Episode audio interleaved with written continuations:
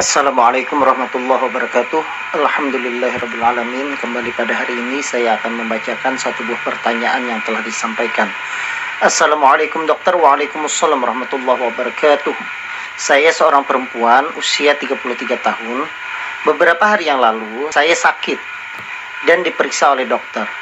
Oleh dokter diberikan obat salah satunya paracetamol dosis 3 kali sehari sekarang saya sudah merasa sembuh dan ingin melanjutkan puasa Ramadan.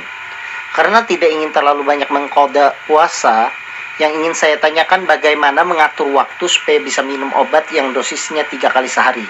Padahal saya sedang berpuasa. Terima kasih dok atas penjelasannya dari Pusparini. Baik, terima kasih Mbak Pusparini atas pertanyaannya terkait dengan dosis obat pada saat bulan puasa.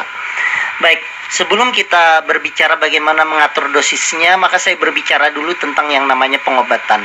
Pengobatan itu secara umum ada dua jenis. Yang pertama adalah pengobatan akut. Pengobatan akut itu diberikan kepada seseorang dengan penyakit yang diharapkan dapat sembuh dalam beberapa waktu ke depan. Misalnya, seseorang terkena nyeri kepala, sakit kepala, atau sakit perut, atau sakit lainnya, maka diberikan anti nyeri diharapkan mungkin dalam beberapa hari ke depan itu akan sembuh.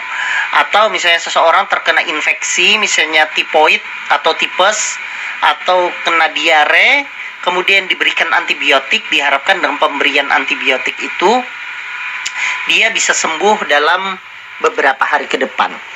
Nah, yang kedua ada yang namanya pengobatan kronik. Pengobatan kronik itu adalah pengobatan yang memang diberikan pengobatan itu dalam jangka waktu yang panjang, tahunan, bahkan cenderung seumur hidup. Misalnya, pada kasus-kasus pasien dengan darah tinggi, pasien-pasien dengan kencing manis, pasien-pasien dengan uh, penyakit asma misalnya. Nah, itu biasanya akan diberikan obat kronik di mana obat itu akan diberikan setiap hari dalam jangka waktu yang sangat lama. Nah, kalau kita berbicara obat kronik, tentunya obat itu harus diberikan secara terus-menerus walaupun itu bulan puasa.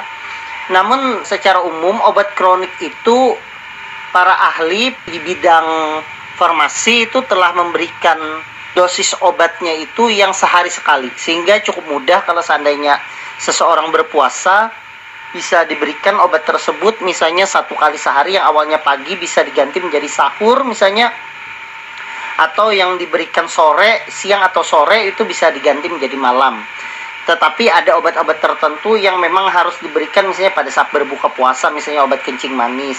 Nah, itu akan diberi, dibicarakan pada segmen lainnya kalau seandainya ada pertanyaan. Nah, berbeda dengan obat akut. Obat akut itu tergantung lagi apakah obat ini diberikan harus dihabiskan misalnya antibiotik atau obat ini diminum ketika ada gejala seperti obat anti nyeri. Nah, kalau seandainya paracetamol, kita kenal bersama bahwa paracetamol itu adalah antipiritik, artinya obat yang berfungsi untuk menurunkan demam dan juga dia punya efek sebagai analgetik, yaitu obat untuk mengurangi nyeri. Nah, tentu saja berarti pengobatan paracetamol itu tergantung keluhan yang ada Artinya kalau seandainya keluhannya itu sudah tidak ada lagi, maka sebenarnya tidak perlu lagi untuk mengonsumsi obat tersebut. Nah, termasuk seperti yang disampaikan oleh Mbak Pusparini bahwa sekarang sudah sembuh, artinya su sudah sembuh, artinya tidak merasa lagi adanya nyeri atau tidak lagi merasa adanya demam. Artinya menurut saya tidak perlu lagi diberikan obat paracetamol walaupun dokter menuliskan obat paracetamol itu diminum tiga kali sehari. Namun dalam keadaan tidak nyeri, tidak demam, artinya tidak perlu lagi untuk meminum obat tersebut. Apalagi kalau seandainya bulan puasa masih terdapat nyeri ya sebaiknya tidak usah berpuasa kalau seandainya sudah enakan baru berpuasa dan tidak perlu minum obat paracetamol. Nah, yang kedua ada obat yang harus dihabiskan.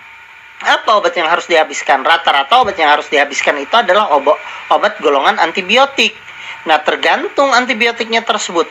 Kalau antibiotiknya itu kebetulan diberikannya itu dosisnya hanya sehari sekali atau dua kali sehari, ya bisalah diubah supaya pemberiannya itu pada saat sahur atau pada saat malam hari sehingga masih bisa untuk meminum obat. Nah, kalau seandainya obat itu harus diberikan tiga kali sehari atau bahkan empat kali sehari, saran saya ya sebaiknya pada saat itu jangan berpuasa dulu karena kita ketahui bersama bahwa sifatnya antibiotik itu adalah untuk membunuh kuman atau un untuk membuat supaya kuman itu tidak bisa berkembang biak lagi. Nah, pemberiannya pun juga harusnya sesuai dengan jadwal, tepat waktu. Misalnya sebagai contoh, kalau antibiotik itu tiga kali sehari berarti dia diminumnya itu adalah per 8 jam. Atau kalau seandainya ada antibiotik yang diminum empat kali sehari berarti dia harus diminum tiap empat jam. Nah pada saat itu maka sebaiknya tidak berpuasa. Kenapa tidak berpuasa? Tujuannya yang pertama supaya dosis antibiotik itu sesuai pas di dalam tubuh ketika masuk. Kemudian yang kedua dikhawatirkan dengan berpuasa akhirnya minum antibiotiknya tidak sesuai dengan dosis yang ada, maka yang terjadi adalah, adalah kuman nya itu akan berubah menjadi kebal suatu saat. Dan ini tentunya akan berdampak mudarat atau berdampak tidak baik terhadap tubuh seseorang tersebut. Dan kita ketahui bersama bahwa antibiotik pun juga tidak akan dikonsumsi terus-menerus. Begitu seseorang dikatakan sembuh antibiotiknya pun juga habis maka orang tersebut ya tidak lagi mengonsumsi antibiotik. Jadi jawaban saya adalah ketika kita mengonsumsi obat yang sifatnya adalah kapan perlu seperti anti nyeri atau anti panas, maka kalau seandainya gejalanya sudah tidak ada lagi, maka tidak perlu diminum. Maka silahkan Anda untuk berpuasa. Tapi ketika yang diminum itu adalah obat yang harus habis dan kebetulan obat itu diminumnya itu tiga kali sehari atau empat kali sehari di mana pada saat siang hari juga harus diminum maka untuk sementara puasanya ditunda dulu sampai pemberian antibiotik itu dinyatakan selesai.